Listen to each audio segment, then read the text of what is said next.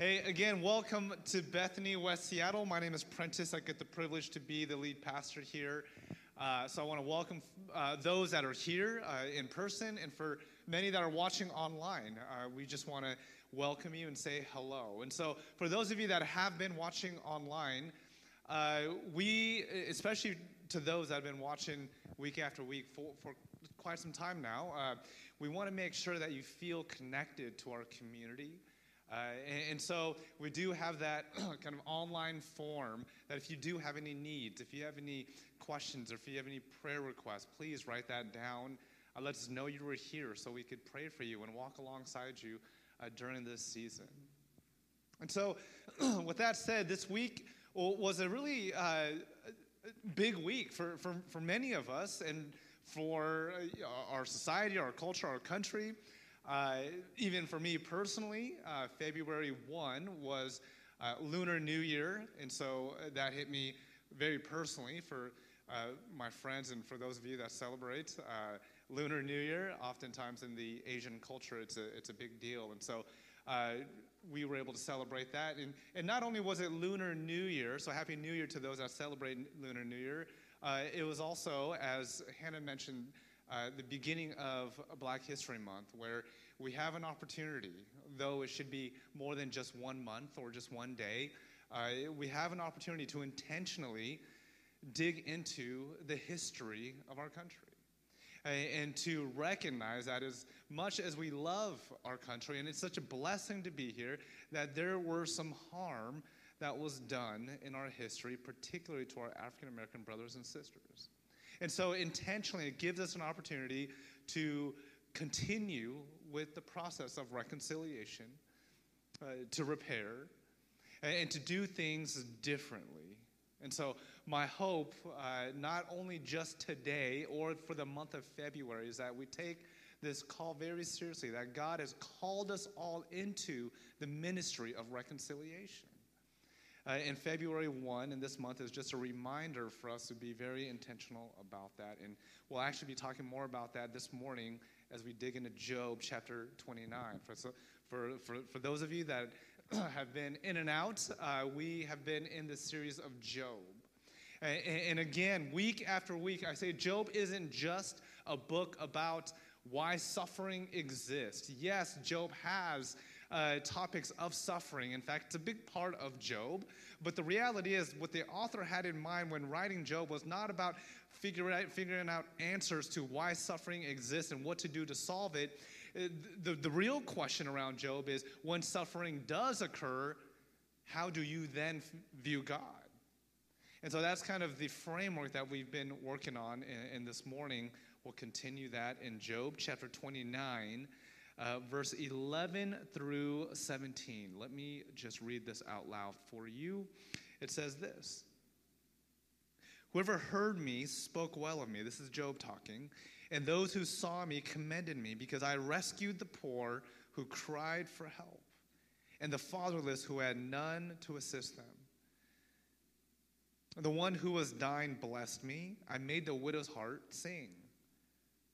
I put on righteousness as my clothing, justice was my robe and my turban. I was the eyes to the blind and the feet to the lame. I was a father to the needy. I took care. Uh, I took up the case of the stranger. I broke the fangs of the wicked and snatched the victims from their teeth. Let's pray. God, thank you for your word. God, we thank you for this book, Job, that teaches a lot about you, yes, about suffering, but more importantly, about you in the midst of suffering. And so, God, help us for those of us here that are entering into that, that are entering into the sanctuary with a sense of pain or anguish or despair. God, may the, the book of Job, may this series be uh, just a breath of fresh air and a drink of water. God, and for those that come in with a sense of comfort, not experiencing any suffering, at least at the moment, God, may you have something to say for us as well today. In your name we pray. Amen and amen. So, for many of you, you, uh, you know that though I was born and raised in, in the Seattle area, uh, I spent about eight years in Southern California uh, to attend seminary, and after seminary, I, I worked at a couple different churches. Uh, and I'm, I'm extremely grateful for the opportunities that I had in Southern California because I had a very diverse experience. Uh, my first calling, uh, the, or the first church that I worked at in, in LA, I'll never forget. It was as a, it was as a youth pastor, uh, and it was near South Central Los Angeles. And for those of you that are unfamiliar with the South Central Los Angeles area, uh, though there is some gentrification happening right now, back then uh, it was often seen as uh, a dangerous neighborhood, maybe a neighborhood of, uh, of poverty, uh, of gangs, of violence. Uh, and so that was kind of the neighborhood that I first started my ministry in, in, in a youth group. Uh, and I remember so many different stories where the first month, the very first month, I'm new to California uh, and, I'm new to this job. Uh, and I forget which, how many weeks in, but I was, you know, doing my thing in the youth ministry, and some kid walks in in the middle of youth group, essentially, uh, who doesn't participate in the church, but came that Sunday because he knew that another kid would be there, and he wanted to fight the kid. And, so here I am, not being familiar with this neighborhood and the culture, uh, and, and I'm breaking up a fight the first month that I was pastoring this youth ministry in South Central Los Angeles. Uh, but as I got to know the kids, I started to, to really listen to their stories and, and to get to know their, some of their families, although many of them came from broken homes. And I remember this one time where we did a beach trip, which was about 20 minutes away from where the church was located. And when we got to the beach, I remember some of the students, they were just in awe of the ocean, of the sand, of the people around, of people swimming and going in and out. And, and I remember thinking, hey, like you live here. I, haven't you been to the beach before? Uh, kind of a rhetorical question. And because of the lack of resources in this neighborhood, in this community, and families, several of them told me that in 17 years, in 16 years of life, that was the first time that they'd ever gone to the beach. That was 20 minutes away. And I remember a few years after that, uh, after I graduated seminary, I finished my job in Los Angeles, and I took my first full time youth ministry gig in South Orange County.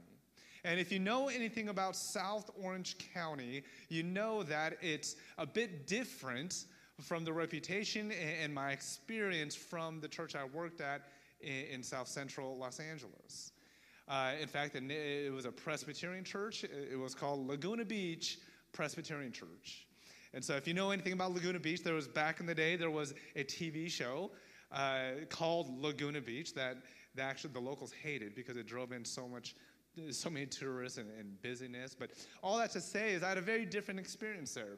I remember I had 16 year old kids arguing about who had the better BMW that was sitting uh, in the parking lot. I remember driving up. Every time I drove up to, to youth group, there'd be BMWs and Mercedes and Audis and all these nice cars.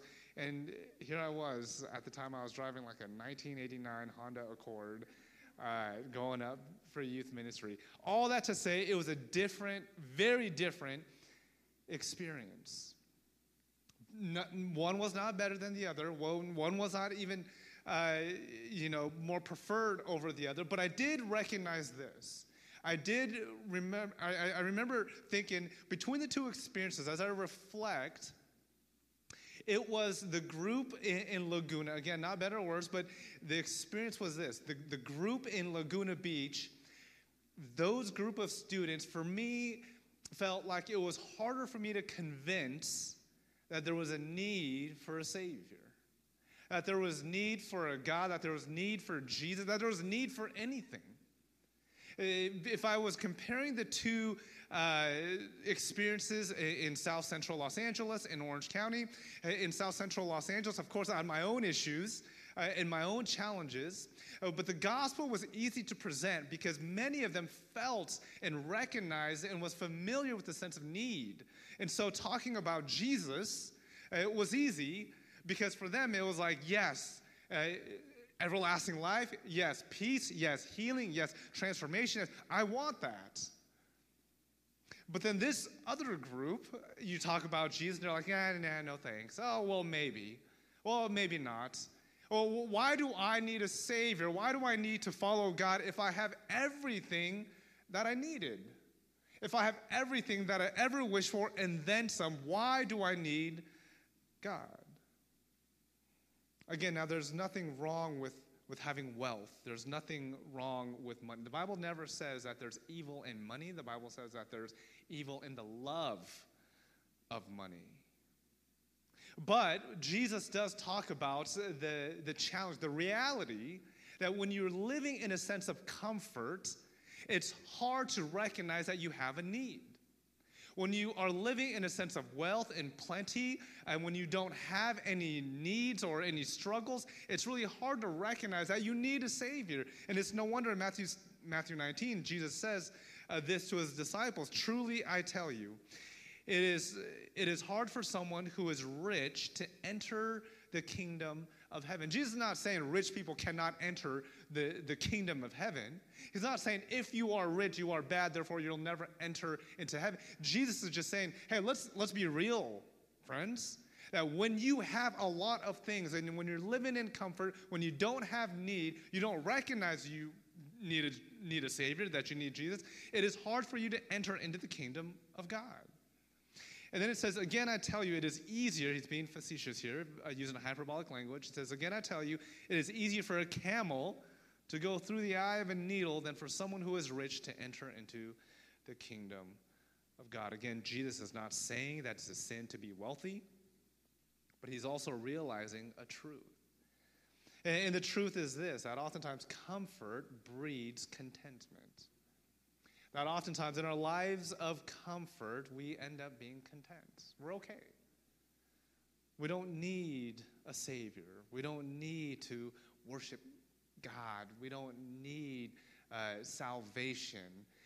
A, if you're a follower of Jesus, maybe you believe you already have it, have it, maybe you have it, and you're like, okay, that's it. I don't need anything else. There isn't this constant need of discipleship to grow and to yearn to grow in our faith in God. And so this series in Job clearly has a lot to do, yes, with Job's suffering and Job turning towards God during his season of suffering. Uh, but more than that, especially in Job chapter 29, it gives us insight into how Job lived prior to his suffering. Job chapter 29 gives us insight on what Job was like, how he thought, how he behaved before he lost everything. Remember, uh, there was a test, and Satan took away his wealth, he took away his family, took away his own health. But chapter 29 is about Job reminiscing on the days before his suffering. And it gives us insight. Well, what was Job like when things were actually really good for Job? He was, in the language that we're talking about today, Job was living a, a pretty comfortable life. In fact, a more than a comfortable life. And so the question for us is the same it's, it's this it's what is our view, not only when we are suffering, because oftentimes when we're suffering, we, we quickly have a view of God. For better or worse, when we're suffering, it's easy for us to develop a view of God. But, but the next question that poses in, Je- in Job chapter 29 is what is our view of God, if any, when we aren't suffering? How are things with God when you aren't suffering? When things are going pretty well? When everything relationally is going well, when there's no worry in your finances, maybe you're not the wealthiest person in the world, but you're just not worried about your finances. When things are just kind of going your way, have you ever experienced that season of life? When, when things just feel, again, comfortable? During these moments and seasons, is God still at the center of your life. It seems as if we seek God during times of crisis, but never in times of comfort. It's almost as if we see God as a magic genie. You ever feel that?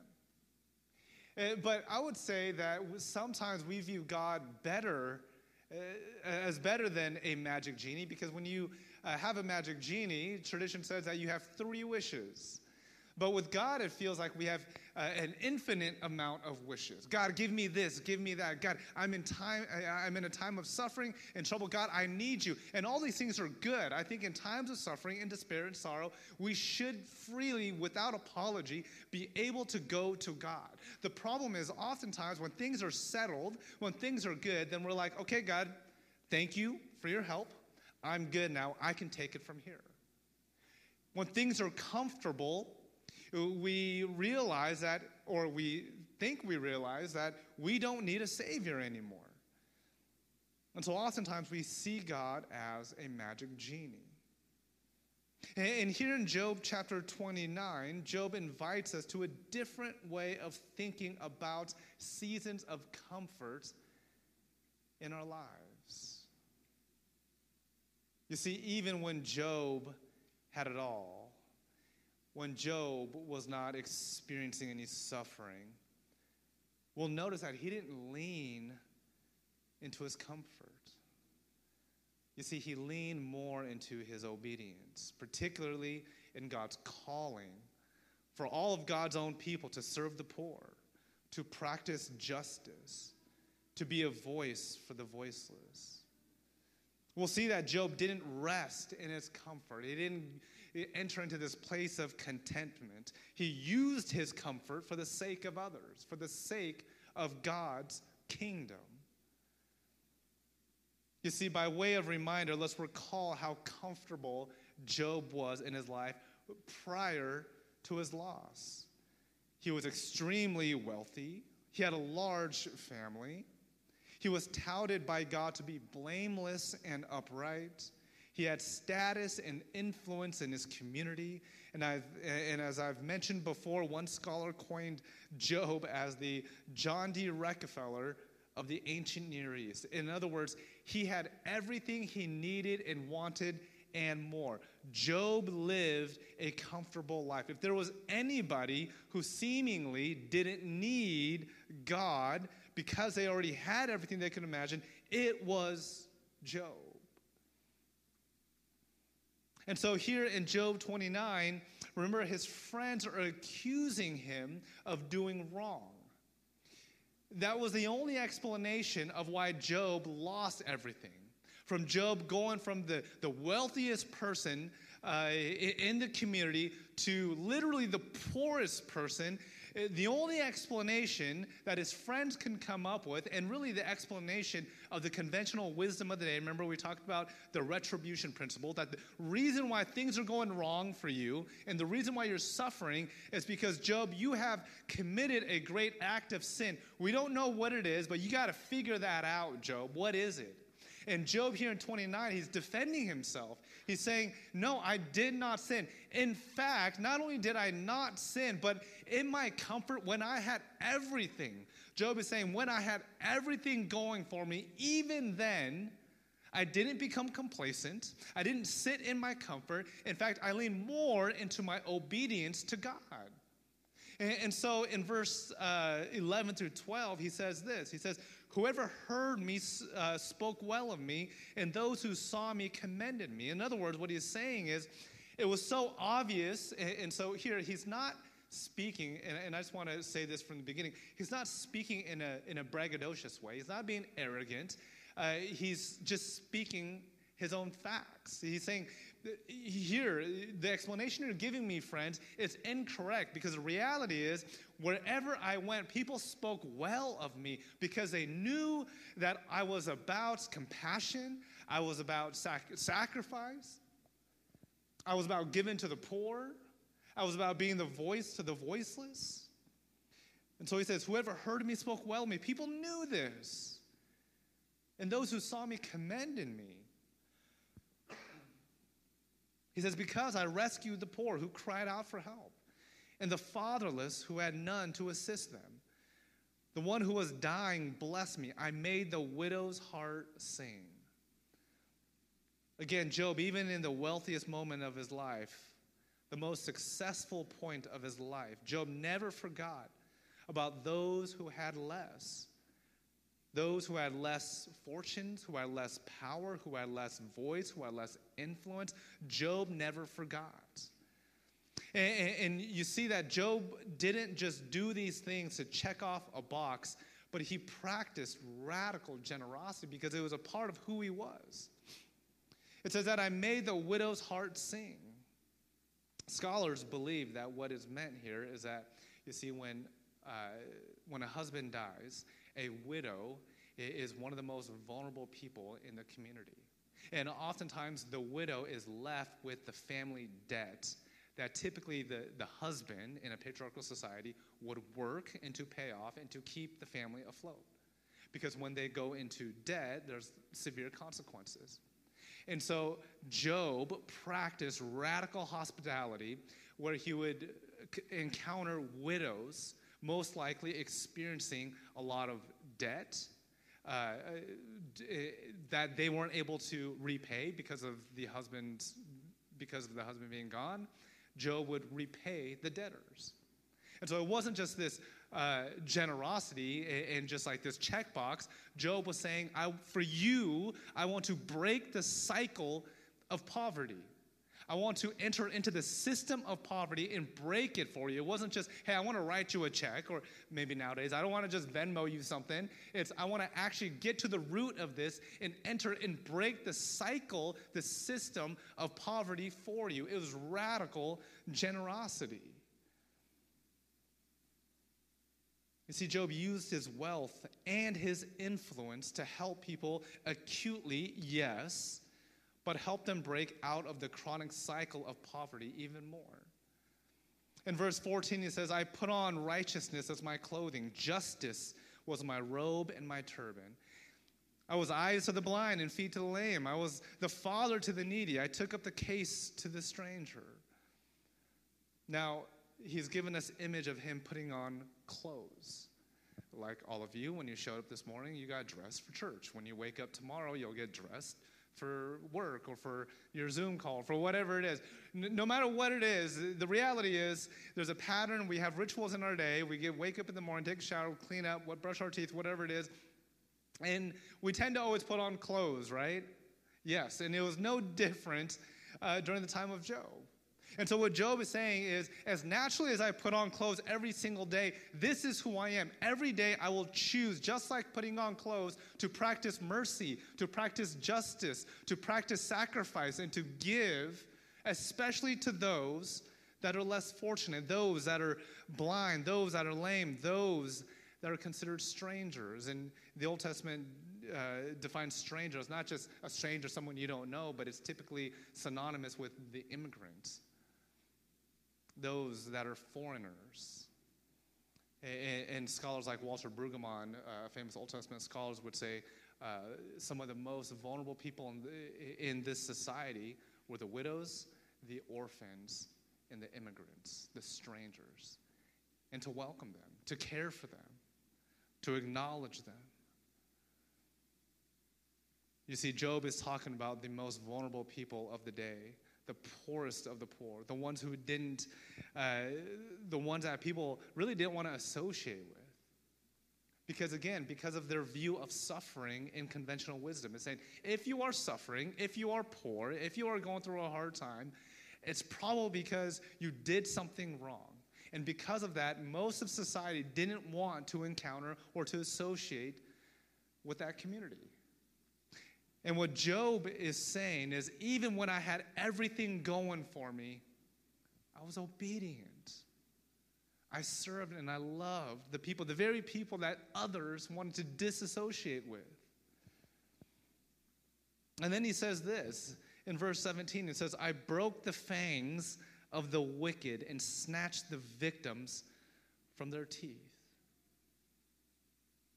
You see, he's given a kind of a violent image of an animal biting into its prey and holding on to that prey with its fangs and making it suffer, eventually to kill it. And so, what Job is talking about here uh, is using that analogy to talk about the systems and structures of the day. It wasn't just that, okay, Job is saying, hey, we, if someone's poor or, or don't have money or don't have food, we need to feed them. Yes, Job is talking about that, but Job is saying we need to dig a little bit deeper. What is or who are the people that represent the fangs of this animal holding on to others? It's a system of oppression that Job is talking about. And Job is saying, I entered into that and, and, and I, I broke it. He said, I broke the fangs of the system. And, what Job is saying, yes, it's not just about just acute uh, needs that people have. Of course, it's about that.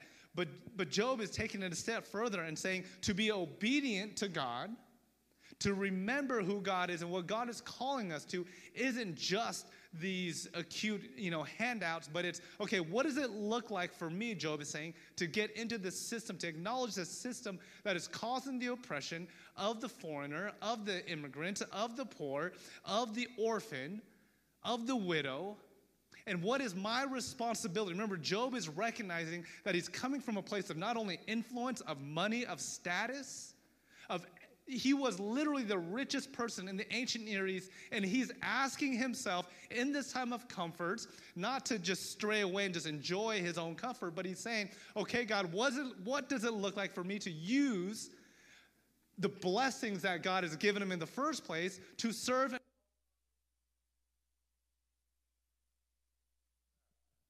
And a part of that, thank you, a part of that included acknowledging the power structure and the systems that were holding those particular vulnerable people down with their fangs. And Job is saying, I broke those fangs. And you see, there's a, he's talking about systems, uh, and again, of the oppressed people, the, the evil systems of the day that perpetuated violence, hatred, poverty, exploitation. And I just love that image where he says he just broke the fangs to release the victims. You see, a couple times throughout these verses, Job uses uh, the word father or fatherless.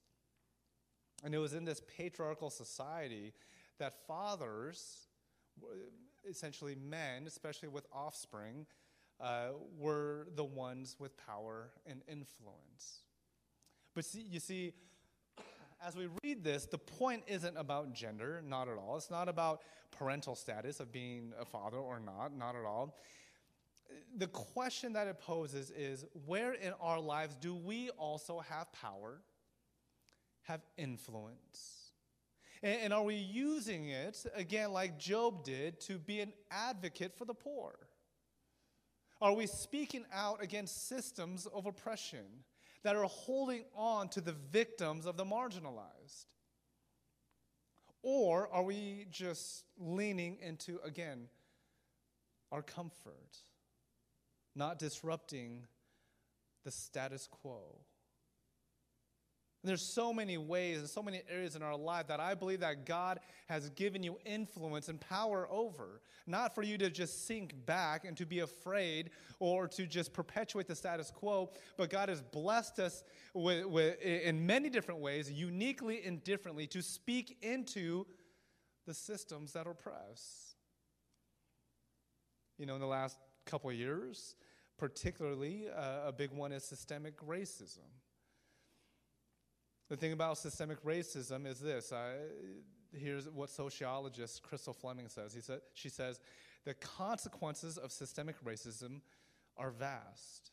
From the burgeoning of racial wealth gap, mass incarceration, and racist immigration policies to microaggressions, racial profiling, racist media imagery, and disparities in health, education, employment, and housing. Now, I know that there's a lot of discussion around systemic racism, if it exists at all. I would argue, and I have argued, uh, that it does. And it's a part of, again, if we're looking at our American history, it's a part of it. that doesn't mean we hate our country. It means that we love it so much that we pursue something different. In fact, we pursue what the kingdom of God pursues, and that's to release the victims of its fangs to be the catalyst and the agent of change. And that takes bravery. That requires speaking out. That, that requires going against the grain. That requires uh, being uncomfortable. Yes, many of us, uh, if we're not suffering, uh, and you know, to be honest, I'm, I think I'm in the season of that. I'm not, I have before, and I probably will in the future, but right now, in this current moment, I'm feeling pretty comfortable in life. Things are going okay. I'm not struggling anywhere. Marriage is doing pretty well. Friends are doing pretty well. Things are good. And it's easy for me to sink back in my comfort and say, okay, as long as I'm good, then everything is good. And Job is telling us, no. In fact, in his own life, if anybody had a reason to just sink back in its own comfort, it's Job. But Job is saying, even when I had that option to sink back, no, here's, here's what I did. And he's defending himself. And this is a message for us to, for us to embody as well. I was a father to the fatherless. I was a voice for the voiceless. I, was, uh, I gave to the poor. I broke cycles of poverty. I addressed the systems and structures of power that marginalize and oppress people. And I would say, even today, we see that. Yes, we see that in, in systemic racism, structural racism that oppresses certain people groups, particularly African American brothers and sisters. systems of homelessness and poverty. We work as Bethany closely toward, with the Duwamish tribe that have experienced their own marginalization and erasure. Systems of human trafficking, systems of poverty in our communities and our local schools. We see poverty and illnesses even overseas. There's many areas in our lives that we see and I really believe that through the book of Job, Job is telling us that in our own sense of comfort, that when we open our eyes and our hearts, that there's something out there that we can do. And again, even as a church, we want to provide avenues for you. Uh, we have the privilege of having, of having Taylor as our worship director. She's also the director of the Ministry of Racial Justice and Reconciliation for all of Bethany.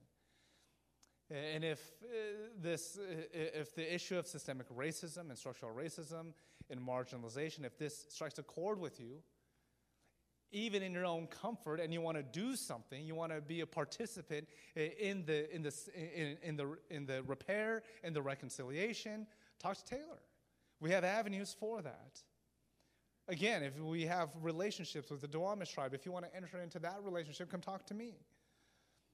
We partner with Aurora Commons, and there's other organizations that address human trafficking, like Rescue Freedom and REST, and, and so many other organizations here in Seattle. Do you know that the port of Seattle is one of the, the most trafficked ports in, in all of the country? Seattle, Washington. And we would never know it because in our own comfort, and, and, this is me too, in our own comfort, we don't seek that information. We don't even know that information. But see, right where we live is the most, tra- uh, the, the highest degree of human trafficking in all of the country. Again, we have partnerships with Highland Park Elementary. In fact, uh, I got an email from the, um, the family support coordinator. And this could be a very small step a lot of the families, uh, a lot of the kids at Highland Park Elementary, which is a block away at Title I school, uh, the, the kids are not able to have adequate food at home. And so oftentimes uh, they come to school and they're hungry. Many of us, we, we, we don't really experience that because when we're hungry, we have a snack or we can go to the store. These kids don't have that privilege that many of us do. And we know that when you're hungry, it affects uh, our attitudes, our moods, our ability to focus, and you would imagine what kind of impact it has on kids uh, as they're trying to pay attention and learn in school. And so, all that to say is that uh, the director reached out to me and they're asking if our community could, could, could come together and provide snacks, just simple snacks for students for the day. These are non perishable snacks not snacks that they have to cook, it's actual, or prepare, it's, it's snacks that they can eat on the spot. And so we'll send a reminder out. This I just thought about this. I just got an email a couple days ago. And so if you remember uh, next week, if you go to a Costco or if you get to pick up a box of granola bars or nuts or or whatever it is that might provide sustenance for kids for them to focus. Uh, oftentimes, a lot of these kids, the best meal that they have all week is at school. Now, if you remember your lunch, maybe things have gotten better in school for lunch, but if you remember your school lunch days, to say that that was your best meal of the week tells you something. And so maybe this could be a small start in us, even in our own comforts, that we would listen to God's calling. And it's right there. Provide snacks, as simple as that. So uh, we'll send out reminders for next week uh, to bring that, and we'll have a box for you to, to put that in. But there's so many, even in our own church, and I, and I hate to, uh, you know, do this advertisement, but again, as Hannah said, that we are trying to uh, recreate uh, a children's ministry to teach kids about the love of Jesus. And so, if you have any interest at all, I, please, please sign up. Uh, we're just looking for maybe one, maybe uh, two weeks a month, maybe not even two, maybe once a month for you to uh, love on children and to teach them the gospel and to know that they're seen and that they're valued even as children in the kingdom of God. I remember uh, a couple years, a few years ago now, I was an associate pastor at a church in Bellevue, and um, they were short on kids volunteers, and they asked me. I wasn't preaching that day, so they asked me if I would volunteer. Now, uh, yes, they trusted me with little children and, and to care for them and to love them, and so uh, I did that. And I remember when I, we were releasing the kids to their, to their parents, one of the little boys started crying because he didn't want to leave church. I remember, I remember when I was a kid, I was crying because I had to go to church. I didn't want to go to church. My parents had to basically drag me. And here was this little boy who didn't want to go home. And after the kid left the room, his mom came up to me and said, Thank you so much for loving my kid. The reason why he loved church so much is because he gets bullied at school. And so we don't know all the stories of the kids that God brings us to this church, but every kid, every person has a story. And so the invitation is for us to lean into that and to be part of the kid's story, but in a way that brings Jesus and brings love and compassion for them. You see, the Christian faith isn't just about this vertical relationship with God. Yes, it is. It absolutely is. In fact, if I lean a particular way, it is towards discipleship and spiritual growth. But one thing that we cannot avoid, that we cannot detach from the Christian faith, is that the Christian faith is also horizontal. The Christian faith has a lot to do with how we love others, particularly how we love the stranger, how we love the poor. In fact, it's intrinsically connected to one another. Jesus says this. Uh, he, he tells a parable in Matthew chapter 25 to make a point. He says, he says, For I was hungry. Jesus says, For I was hungry, and you gave me something to eat. I was thirsty, and you gave me something to drink. I was a stranger, again, the word stranger, and you invited me in. I needed clothes, and you clothed me. I was sick, and you looked after me. I was in prison, and you came to visit me. Then the righteous will answer him. This is a parable. He says, Lord, when did we ever see you hungry? And when did we ever feed you? When were you ever thirsty? When, we, when did we ever give you something to drink? when did we see you a stranger and invite you in? Or needing clothes? And when did we clothe you? When did we see you sick or in prison? When did we ever go visit you, Lord? And the king will reply, Truly I tell you, whatever you do for one of the least of these brothers and sisters of mine, you did for me. There's an intrinsic connection between others, particularly the poor and the stranger, and with God. And so, yes, it's definitely about the vertical relationship our growth, our spiritual maturity, our biblical literacy, our leaning in the Holy Spirit Uh, our encounter with Jesus, a genuine encounter with Jesus, his life, death, and resurrection. But may that be compelling. May that drive us. May that be the reason we serve others and love others, particularly the most vulnerable in our community. And so, as I invite the, the, the worship team back up, I, I want us to enter into a space of reflection. Maybe you are in a season not of struggle, not of crisis, but of comfort. And maybe in a, in a season of comfort, you, if you're anything like me, have gone into a space of, I don't want to say selfishness, but selfness, of just worrying about our own self, about making sure that as long as I'm good, then everything is good. If that's you, and oftentimes that's me, I encourage you and I invite you to look at the story of Job and to be like Job. That even in the sense of comfort of having so much, that even in that season, it was about loving and caring and tending to the poor, the voiceless, the fatherless. He became a father to them. Again, father wasn't about, it isn't about the idea of gender, it's not about being a parent. It was symbolic of saying, this is a person with influence and power and wealth and resources. And if you're sitting in this room, most likely you have some of that some more than others, but you have power, influence, a voice, a platform, one way or another. Will you use that to help others? And not just to help acutely, like write people a check or give them a few dollars on the street. Yes, that's all good. Uh, that, that, yes, that's all good. I am not discouraging that. But what if we took it a step further and saying, okay, I want to get to the root of this. Who and where are the systems that are causing this oppression? That is what I want to address. Will we do that? One of the quotes that Dr. Martin Luther King Jr.